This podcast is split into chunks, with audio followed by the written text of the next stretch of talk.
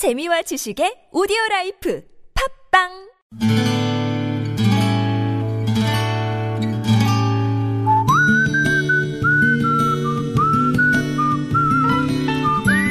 여러분 기억 속에서 여전히 반짝거리는 한 사람, 그 사람과의 추억을 떠올려보는 시간, 당신이라는 참 좋은 사람.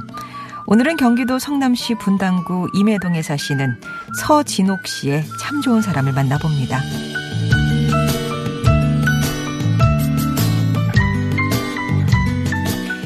결혼 이후 안방 장롱 속에 저의 관심을 전혀 끌지 못한 남편의 물건이 하나 있었습니다. 누렇게 바른 신문지에 쌓인 그 액자는 대청소 때는 한 번씩 새 신문지로 바꿔 포장되곤 했죠. 그건 무슨 표창장처럼 생긴 이용사 면허증이었습니다. 저를 만나기 전에 여러 직장을 전전했다는 남편의 이력 중에 하나가 바로 이발소였다는 걸 들어선 알고는 있었지만 남편의 실력 역시 그렇게 무슨 보물단지 모시듯 모셔두고만 있었기에 저에게는 그저 남의 얘기에 불과했습니다. 그러던 어느 날 그게 벌써 20년이 다 돼가네요. IMF 한파로 일이 여의치 않자 남편은 이발관에 취직을 하게 됐지요.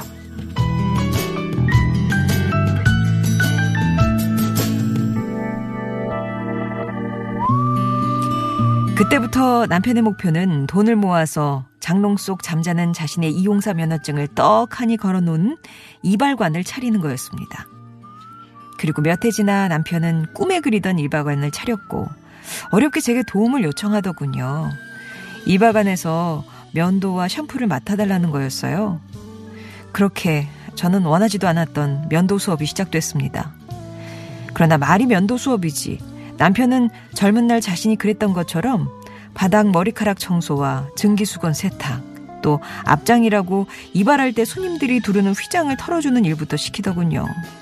그리고 처음 제 손에 면도용 칼을 쥐어주면서 제멋대로 자란 미운 감정을 잘라낸다는 생각으로 해보라며 제게 얼굴을 맡기던 내 남편 김홍인 씨. 저는 당신이라는 참 좋은 사람 덕분에 삶의 새로운 기쁨을 조금씩 알아가게 됐네요.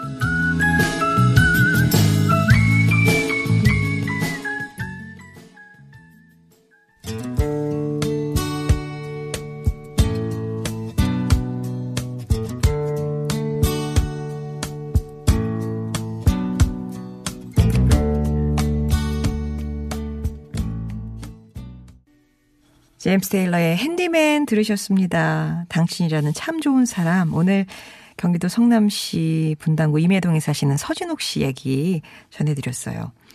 그때 에, 당시에 서진옥 씨는 동네 마트에서 일을 하고 계셨는데 남편이 자기 이발관에서 면도와 샴푸를 맡아달라고 얘기를 하더랍니다. 처음에는 이제 이 일을 잘 모르실 때니까 이발관을 찾는 그 낯선 남자들의 수염 깎고 머리 감기는 일을 어떻게 자기 아내한테 시키지?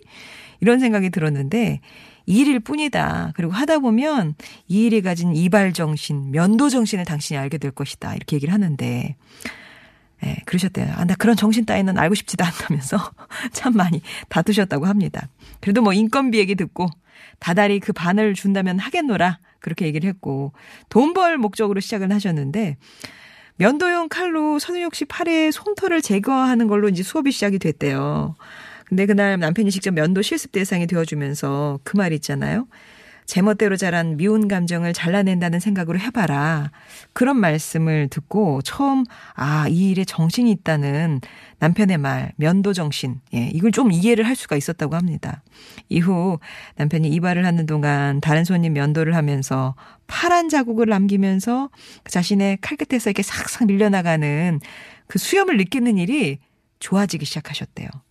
남들은 모르는 그 성취감을 느끼면서 남편의 모습을 힐끔 보면 가위를 움직이는 날렵한 손끝과 일에 몰두하는 옆모습에 막 장인 정신까지 엿보게 되셨답니다. 그런 남편에게 이런 말씀 전해달라고 하셨어요. 여보, 당신이 이발 일이 얼마나 좋아하는지, 그 일에 얼마나 보람을 느끼는지 알게 되면서 나도 그 일이 좋아지네요.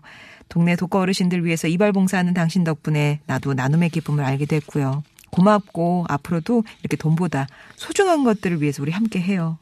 사랑합니다. 라고 전하셨어요. 서진옥 씨께는 의류상품권 선물로 드리겠습니다.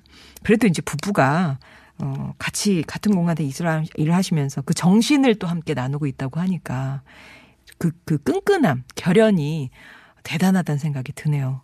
송정의 좋은 사람들 3부는요, 이렇게 여러분 추억 속에 당신이라는 참 좋은 사람 사연들 함께 합니다.